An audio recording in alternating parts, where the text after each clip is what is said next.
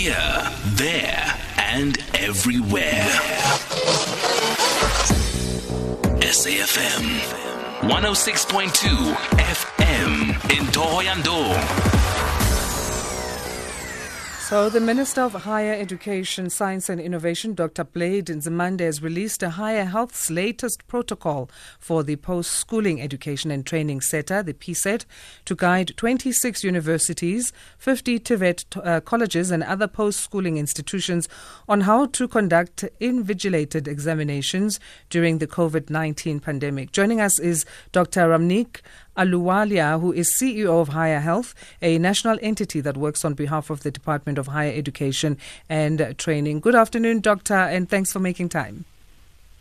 Well, good afternoon to you and good afternoon to the listeners. Thank you very much. Oh, well, thanks uh, for making time. And, and let's just uh, unpack what this means. And uh, of course, we know that uh, with the current pandemic, uh, COVID 19, us being at level one, uh, students are now allowed and the staff to return to campus, campuses. But obviously, this is going to amplify personal interaction. So, the, the risks of COVID 19 and how the higher education department has uh, come into to saying this is what they're launching. Uh, we understand the new protocol focuses on three prolonged approaches. L- let's talk about them. No, thank you. Uh, you know, um, the the the there's one thing that we have been very clear is that this pandemic keeps rising, and it's, non-seasonal. You know what we felt and what we knew from global data in February and March is very different from what we know now about this pandemic called COVID-19.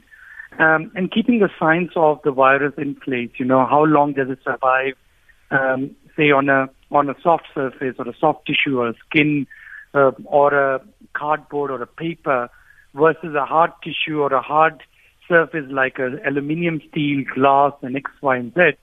We're now able to understand um, the epidemiology of this virus and how the virus spreads, and and and we can try to now put systems and controls uh, in place to prevent the further spread of this virus. Mm. So every protocol that Higher Health or the department issues, uh, this is our ninth protocol in this year, um, and, and this is basically to put systems and controls in place, keeping the science and the virology of the virus in mind, um, the simple things that one needs to put in place in order for us to ensure that we can still save the academic year and we can still save lives parallelly. Now, in order for us to um, conduct the exam, which is our next phase mm. of our exam uh, of our academic year, which is starting from 15th of October till middle of December, um, which means 100% of our students are coming into our institutions of higher learning. Um, practically, we have campuses in Bizana, campuses in Ladysmith, campuses in Khayelitsha, so not only just the UCT or WITS in mind, but we have uh, institutions of higher learning which are very rural, uh, in informal settlements, in semi-urban areas. So keeping everything in, in perspective, how do we ensure that we keep the environment as safe as possible and conduct the exams?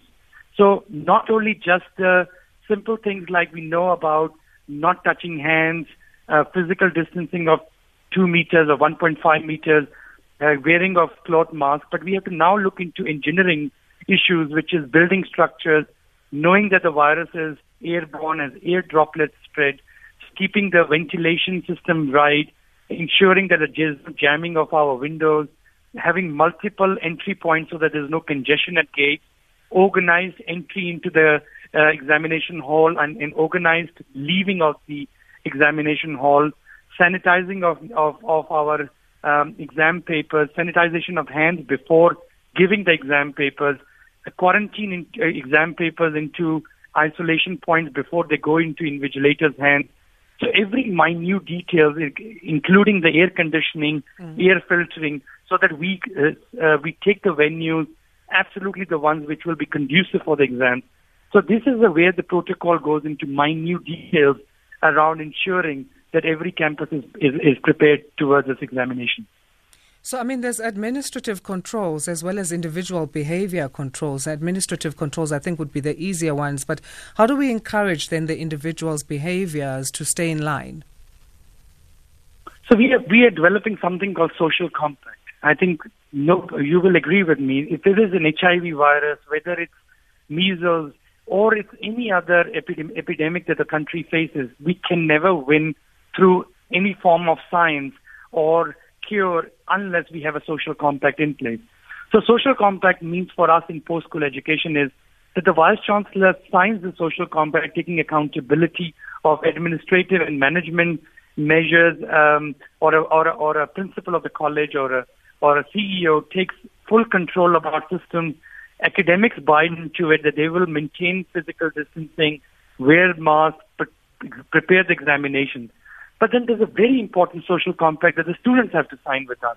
Mm-hmm. The parents and guardians must sign with us, and that is that they will make sure that the students, when they are entering into system, when they are entering into our campuses, maintain wearing masks throughout, abide by the, the protocols and, and the systems, maintain physical distancing, stick to their place where they've been assigned on that particular day in the classroom to ensure that the spread of the infection is as minimal as possible. So I think we are embarking on a route of social compact, social compact between student leadership, between um, uh, academic leadership, between uh, union leadership, between uh, frontline workers leadership, so that each of us found accountable, we, each of us will be accountable for each other in order for us to win. Otherwise, all these protocols will be meaningless if we don't get this right. Thank you so much for your time. Uh, let's leave it there. Uh, Dr. Ahluwalia. It's always a pleasure. Dr. Ramneek Ahluwalia, CEO of Higher Health, a national entity that works on behalf of the Department of Higher Education and Training, talking to us about uh, Minister of Higher Education, Science and Innovation, Dr. Blade Nzimande, having released the Higher Health's latest protocol.